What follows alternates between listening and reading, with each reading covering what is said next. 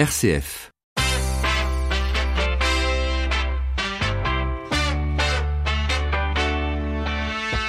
12h30, 13h, ça fait du bien. » Melchior Gormand. Bonjour à tous et grosses pensées pour tous les futurs bacheliers qui viennent de passer leur épreuve de philosophie. Pour vous détendre, on vous offre gratuitement une demi-heure d'infos qui font du bien. Au menu, ce dimanche 23 juin, débutera la 19e édition du Salon Emmaüs, Porte de Versailles à Paris.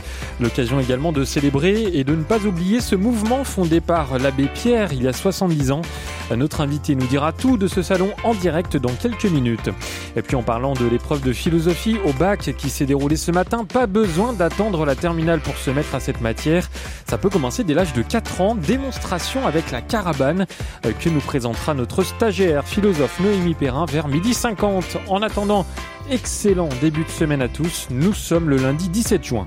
Jusqu'à 13h, ça fait du bien sur RCF. Et pour commencer, comme chaque lundi, on va prendre un bain d'innovation avec vous, Patrick Longchamp. Bonjour. Bonjour Melchior. Aujourd'hui, c'est une innovation qui allie technologie, design, jeu et souvenirs. Comment peut-on en même temps tenir ces quatre dimensions ?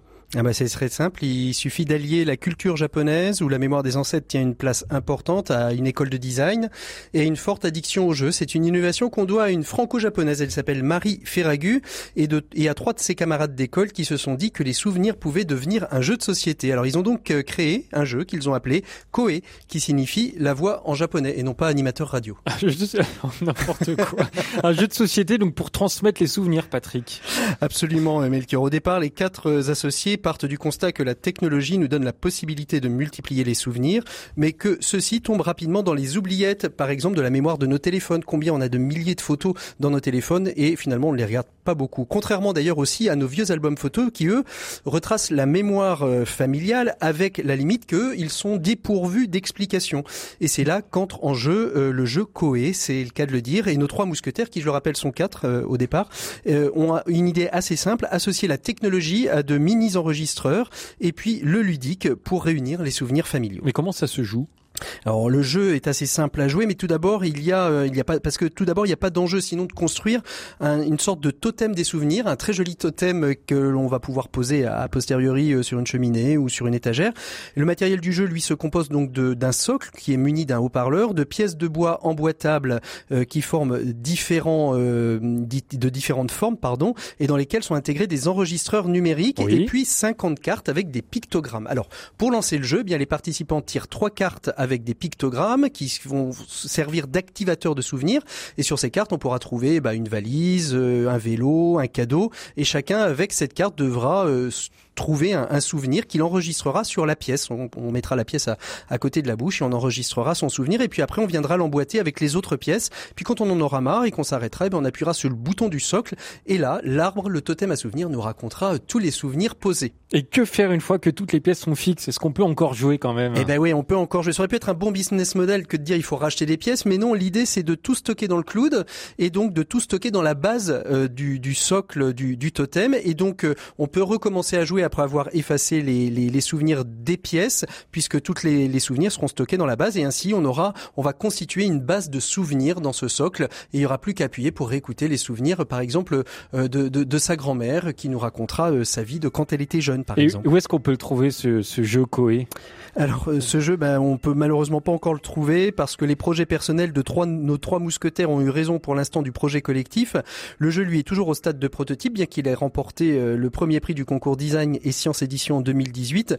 Cependant, cette innovation, elle ouvre un champ très intéressant qui suit de la transmission des souvenirs, de la transmission intergénérationnelle, et puis qui sait, peut-être qu'un auditeur trouvera le sujet intéressant, contactera Marie Ferragu, remotivera pour que ce jeu trouver son terme, sinon il restera quelque part dans une brique comme le doux souvenir d'une belle idée. Oh que c'est beau. En tout cas, ça fait du bien, hein. On peut se souvenir du nom qui s'appelle Koe. Merci Patrick Longchamp. On vous retrouve ce soir à 17h pour l'écho des solutions. Absolument, un écho des solutions que je vais appeler bric-broc parce qu'on a plein d'invités d'un petit peu dans tous les sens, mais qui nous rapportent plein de belles choses. On va parler du Repair Day, etc. Voilà, merci beaucoup Melchior. À ce soir, 17h03 pour l'écho des solutions. Vous écoutez RCF, il est 12h35 et nous allons chiner en mode solidaire. Ça fait du bien, l'invité. Et cette année 2019 est marquée par les 70 ans d'un mouvement créé par l'Abbé Pierre qui a vu le jour sur fond de crise majeure du logement avec un objectif très simple, venir en aide aux sans-abri et aux plus démunis.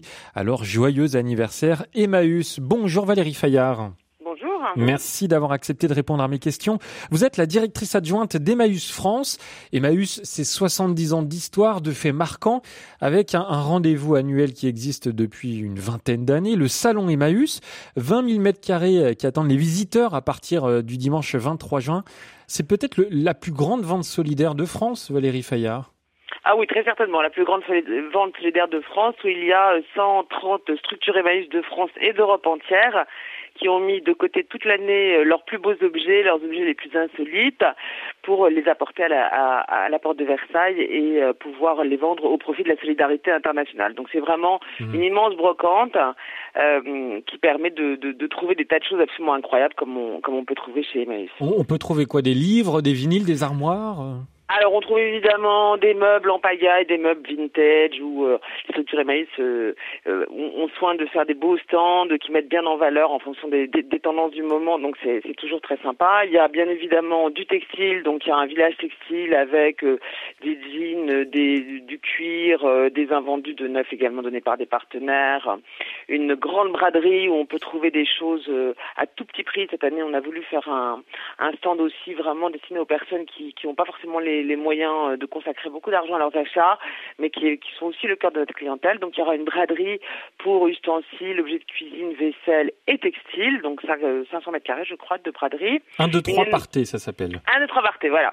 Une très grande librairie aussi, parce qu'il ne faut pas oublier qu'Emmaüs c'est la plus grande librairie de France. Je crois qu'on collecte pas loin de 30 millions de livres par an, donc si vous voulez trouver un livre de poche ou un livre plus original ou plus rare, venez à la librairie.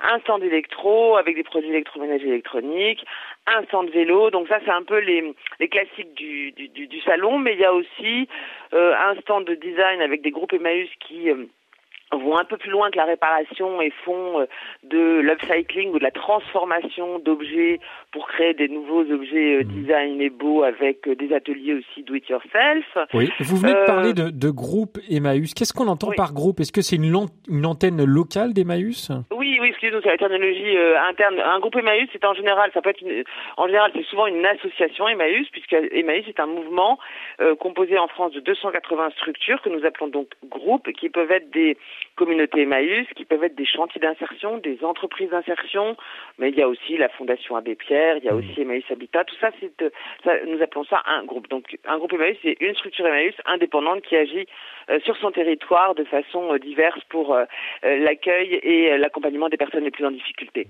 Valérie Fayard, vous l'avez dit, donc des grands rendez-vous vont pouvoir attendre les visiteurs, 20 000 visiteurs attendus dans 20 000 m², ça s'organise et depuis la création du salon, les organisateurs choisissent une manière assez particulière de présenter les milliers d'objets. En général, c'est peut-être par couleur ou par grande thématique ?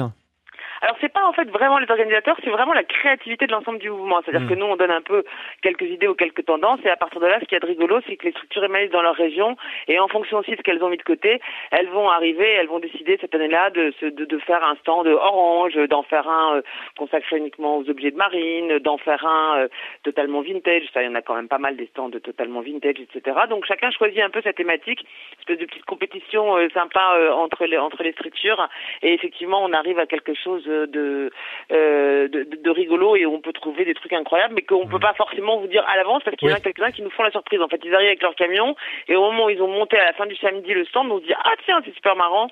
Là, ils ont fait quelque chose de rigolo. Donc ça, c'est un truc important, mais sur les 20 000 visiteurs et les 20 000 m², il y a un autre chiffre qui est important aussi, c'est les 2 000 acteurs du mouvement Emmaüs qui sont là, les salariés de toutes les structures et d'Emmaüs France. Moi, par exemple, je vais gérer ou je vais participer au stand textile, c'est pas mon boulot de tous les jours, mais je le fais pour le salon, et les compagnons, les salariés d'insertion, les salariés de la FED, tout le monde bosse ensemble, et du coup pour les visiteurs c'est aussi un moment où on peut discuter un peu et découvrir un peu cette vitrine Emmaüs, qu'est-ce que c'est, qu'est-ce qu'il y a derrière, qu'est-ce que les gens qui y bossent ou qui y sont accueillis partagent, et c'est aussi des moments d'échange qui sont très chouettes avec les clients.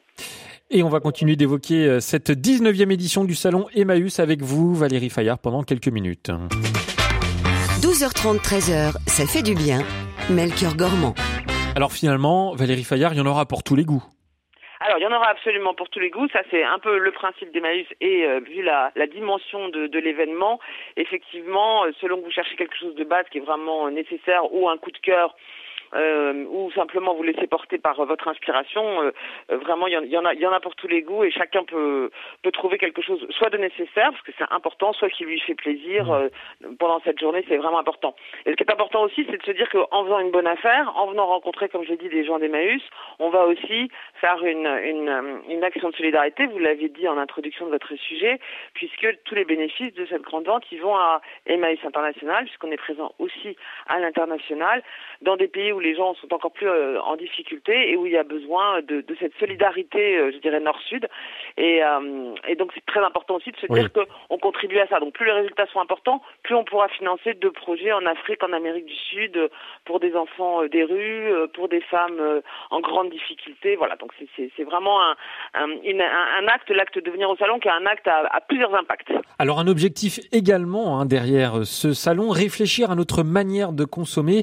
Emmaüs est associé à Zero Waste France, une association de lutte contre la surconsommation. Est-ce que c'est le moment, peut-être, Valérie Fayard, de se poser les bonnes questions pour protéger l'environnement ? Et ça passe également par Emmaüs ? Oui, tout à fait, parce que chez Emmaüs, bon, bien évidemment, notre projet principal, c'est d'accueillir les personnes en difficulté, mais c'est aussi d'être promoteur d'un modèle alternatif qui est un modèle global de société qui se veut à la fois, qui accueille à la fois les personnes d'une façon digne et toute personne, quelle qu'elle soit et quelles que soient ses caractéristiques, mais qui préserve aussi l'environnement et la nature. Donc nous sommes des acteurs de la transition écologique et solidaire. Est-ce qu'on veut aussi faire passer comme message, en effet, auprès des consommateurs, c'est-à-dire, c'est le moment de vous interroger un peu, de descendre de vélo et de vous dire, bon, comment je consomme, comment j'achète, qu'est-ce que je prélève comme ressources sur la nature. Et bien évidemment, nous, notre activité économique, elle est au service de notre projet social, mais elle est aussi vertueuse en termes d'environnement, puisqu'on collecte 280 000 tonnes de produits par an, et qu'on les valorise à 90% en réemploi ou en recyclage. Donc acheter chez Emmaüs, donner à Emmaüs et acheter chez Emmaüs, c'est aussi participer à une chaîne solidaire du don et à une économie circulaire qu'on doit tous mettre en œuvre. Alors, effectivement, le partenariat avec Zero Waste, c'est ça, c'est une association avec laquelle on est partenaire depuis un petit moment, notamment pour leur défi Rien de neuf en 2019. Moi, je suis par exemple ambassadrice de ce défi, donc depuis le début de l'année, j'essaye, je ne sais pas que c'est complètement réussi, mais de rien acheter de neuf et à chaque fois de me dire, est-ce qu'au lieu de l'achat, je peux acheter un truc d'occasion, est-ce que je peux louer, est-ce que je peux échanger, est-ce que je peux troquer, voilà, etc. Donc nous, c'est vraiment notre vision globale d'une société respectueuse de l'homme et de l'environnement et d'un changement de paradigme qu'il faut que nous fassions tous. Et Emmaüs est aussi promoteur de ça, vraiment tous les jours, et au moment du salon, on veut aussi pouvoir délivrer ce message. Avec un exemple très simple, fabriquer un manteau neuf revient à utiliser 110 kilos de matières premières, par exemple. Ben oui, on s'en rend pas forcément compte, hein. Donc ça, c'est quand même assez effrayant. Quand vous achetez un jean, faut savoir qu'un jean, c'est 10 000 litres d'eau. Donc, est-ce que j'ai besoin de m'acheter mon quatrième jean? Est-ce que j'ai besoin de prélever 10 000 litres d'eau sur la planète Terre? Ben, c'est pas sûr. Et c'est hyper intéressant, et effectivement, Zero Waste a développé une espèce de calculette qui permet comme ça de se rendre compte immédiatement de l'impact environnemental de nos actions de tous les jours, et notamment l'action de consommer, puisque finalement, être un consommateur, c'est aussi être un consomme-acteur, et par mon acte. Être un consommateur, oui. Ben oui, consommateur, c'est hyper important. Et en fait, quelquefois, bon, bah, militer, c'est super, mais c'est quelquefois un peu engageant et compliqué. On peut déjà militer par son portefeuille et par la façon dont on consomme et par les signaux qu'on envoie, notamment aux producteurs. Valérie Fayard, Emmaüs, ce n'est pas qu'un salon, c'est un mouvement qui fête donc cette année ses 70 ans. C'est important de le rappeler quand même également que ce projet social n'est pas présent qu'en France, mais à l'international. Vous l'avez dit tout à l'heure, Valérie Fayard. Qu'est-ce que vous faites dans les différents pays où Emmaüs est présent ? Alors c'est très variable, c'est extrêmement variable selon les pays, parce que le modèle initial, qui est le modèle en fait communautaire, en France, accueille des personnes qui sont en grande difficulté au travers d'activités et autonomie retrouvée au travers d'activités liées à la récupération. Il y a des pays qui le font aussi, notamment d'ailleurs en Europe, mais même dans certains pays du Sud. Mais il y a d'autres pays où l'activité de récupération de produits d'occasion, elle peut pas être développée. Oui. Et il y a plutôt des activités sociales, donc beaucoup orientées, ben toujours autour des public, j'allais dire, c'est pas un mot qu'on aime beaucoup, mais autour des personnes les plus en difficulté, puisque vraiment l'idée d'Emmaüs, c'était le credo de l'abbé Pierre, c'est servir premier le plus souffrant, c'est un terme un peu ancien, mais qui veut bien dire ce qu'il veut dire. Nous, vraiment, partout où on est, en France et dans le monde, comment est-ce que on aide les personnes qui sont les plus en difficulté?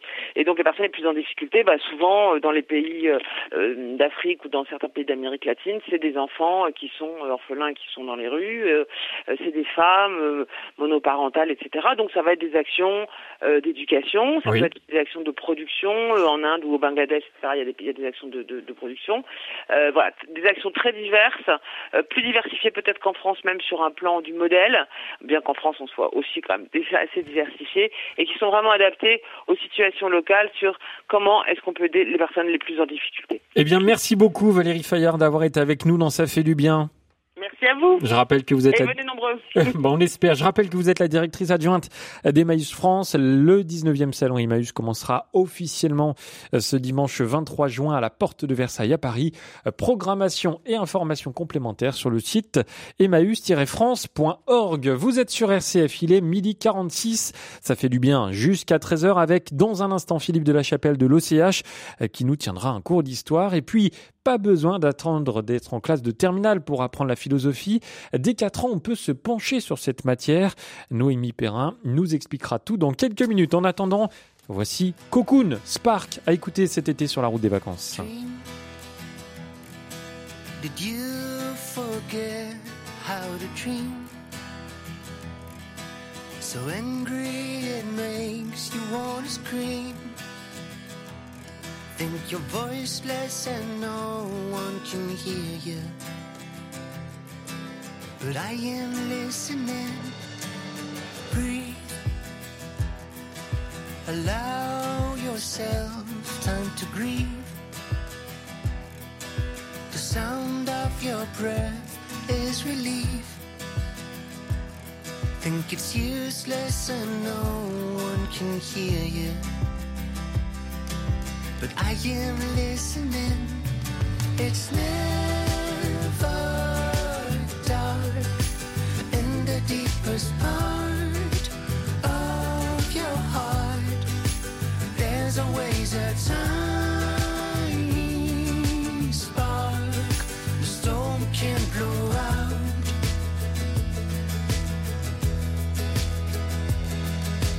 Here in the center of chaos and fear, above the noise and sirens, I'm all ears.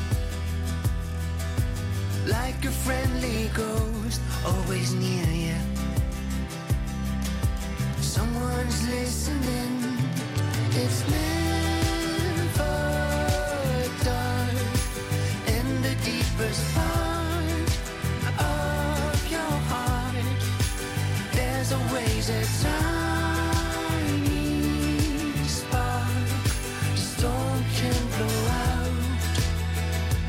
Spark, c'était une chanson de Cocoon sur RCF. Ça fait du bien. Jusqu'à 13h sur RCF.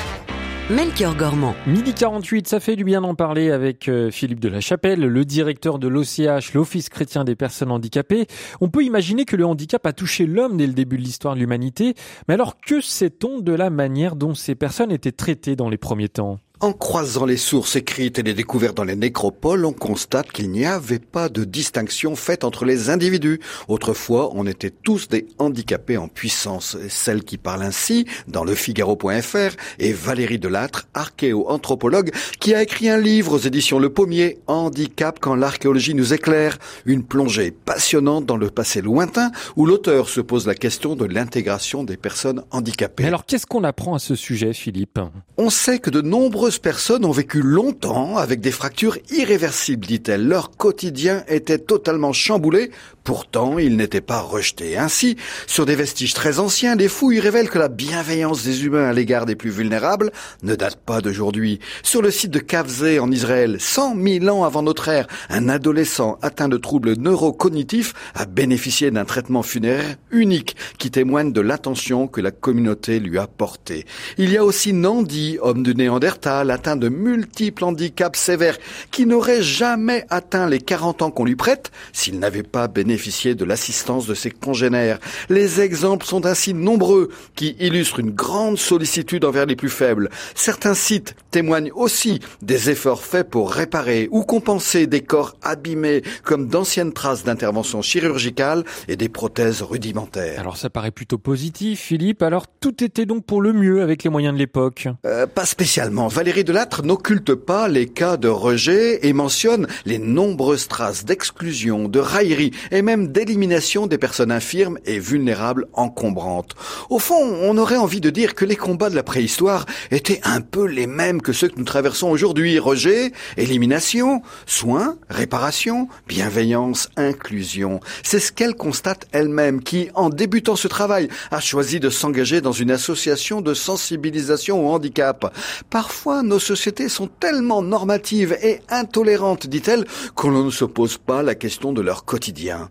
Alors, puisse ce livre sur nos ancêtres nous permettre de nous questionner sur le présent et sur l'avenir.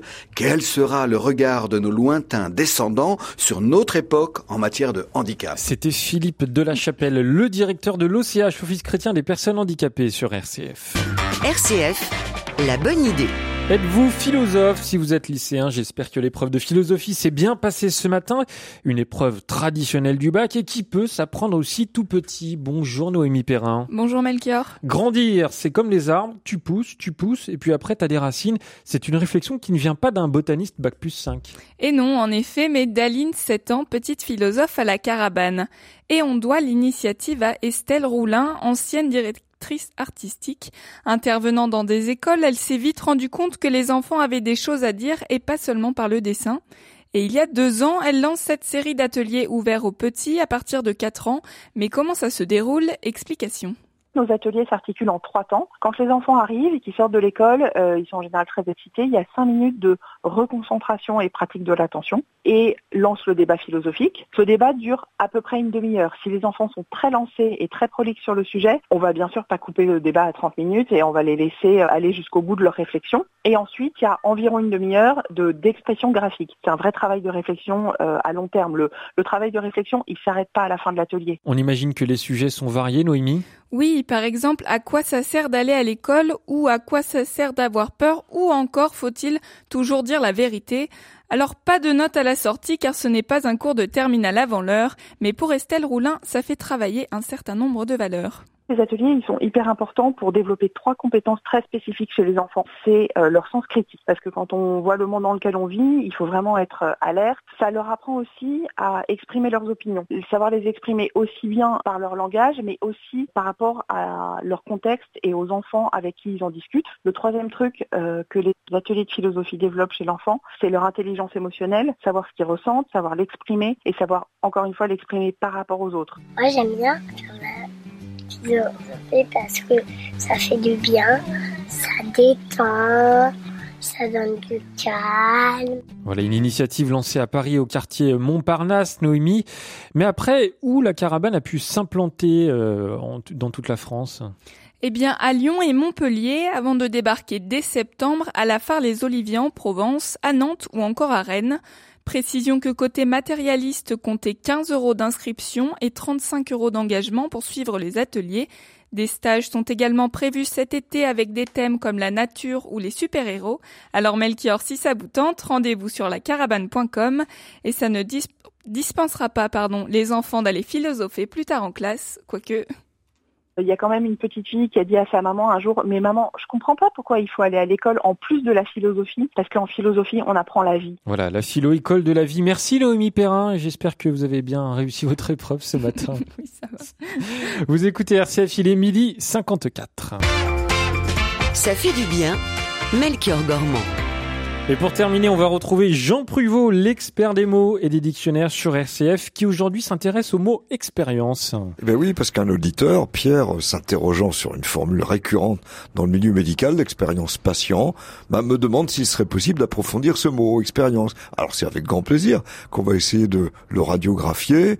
En vérité, ce mot fait partie de notre quotidien. Notre expérience s'accroît de jour en jour. Et comme hélas, on ne rajeunit jamais, je me disais ce matin que je préfère quand même entendre évoquer une une grande expérience qu'un grand âge. Ah oui, c'est souvent valorisant quand on parle d'expérience, et pourtant il existe de mauvaises expériences. Alors d'où vient ce mot, Jean ? Alors les étymologistes évoquent le grec perein, signifiant traverser, verbe qui serait à l'origine du latin experiri, faire l'essai de quelque chose, verbe constitué en latin du préfixe ex, en dehors, et de peritus, qui a l'expérience de quelque chose. Alors c'est en fait en 1265 que le mot est attesté pour la première fois en français, avec pour sens le fait d'éprouver quelque chose que l'on considère comme un élargissement de la connaissance, de son savoir, de ses aptitudes. Et ce sens n'a pas disparu. On parle toujours d'une longue expérience, de l'expérience du monde, d'un métier, d'une technique, des affaires, de la guerre, etc. Autant d'exemples fréquents dans nos dictionnaires. Alors, dans ses mémoires, en 1498, le chroniqueur Comines évoque déjà son expérience du monde, acquise, dit-il, pendant les 18 ans qu'il fut au service du roi, et de conclure avec réalisme que notre vie est si brève qu'elle ne suffit pas à avoir de tant de choses l'expérience. La Fontaine, de rappeler que ceux qui n'ont du monde aucune expérience sont aux moindres objets frappés d'étonnement. Quant à Rousseau, grincheux, il s'exclame « L'expérience du monde en dégoûte ». On le sait, je crois à titre personnel l'inverse. Et puis il y a aussi l'expérience scientifique pour terminer, Jean Pruveau. Et oui, c'est en 1663 que dans son traité de la pesanteur de la masse de l'air, Pascal évoque une expérience correspondant au fait donc de provoquer une observation dans l'intention d'étudier certains phénomènes. Alors une expérience de physique, par exemple. Récemment est aussi intervenue la formule « l'expérience X » ou « Y » définie dans nos grands dictionnaires comme celle qu'on a fait avec X en utilisant X. Alors François Mauriac évoquait ainsi en 1960 ce qu'il appelait l'expérience de Gaulle, qu'il avait bien connue. Bon, alors pour ma part, je retiens l'expérience RCF, formidable forcément. Voilà, c'était Jean Pruveau, l'expert des mots sur RCF. Il est 15h57, on envoie le générique.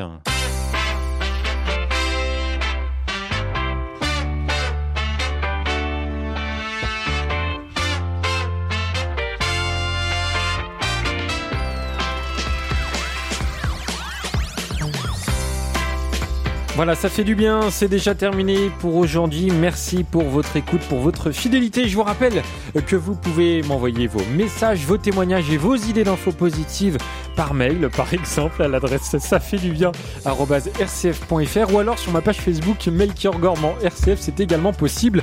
En tout cas, merci à Xavier François qui a réalisé cette émission. Ça fait du bien, revient demain entre 12h30 et 13h, comme tous les jours.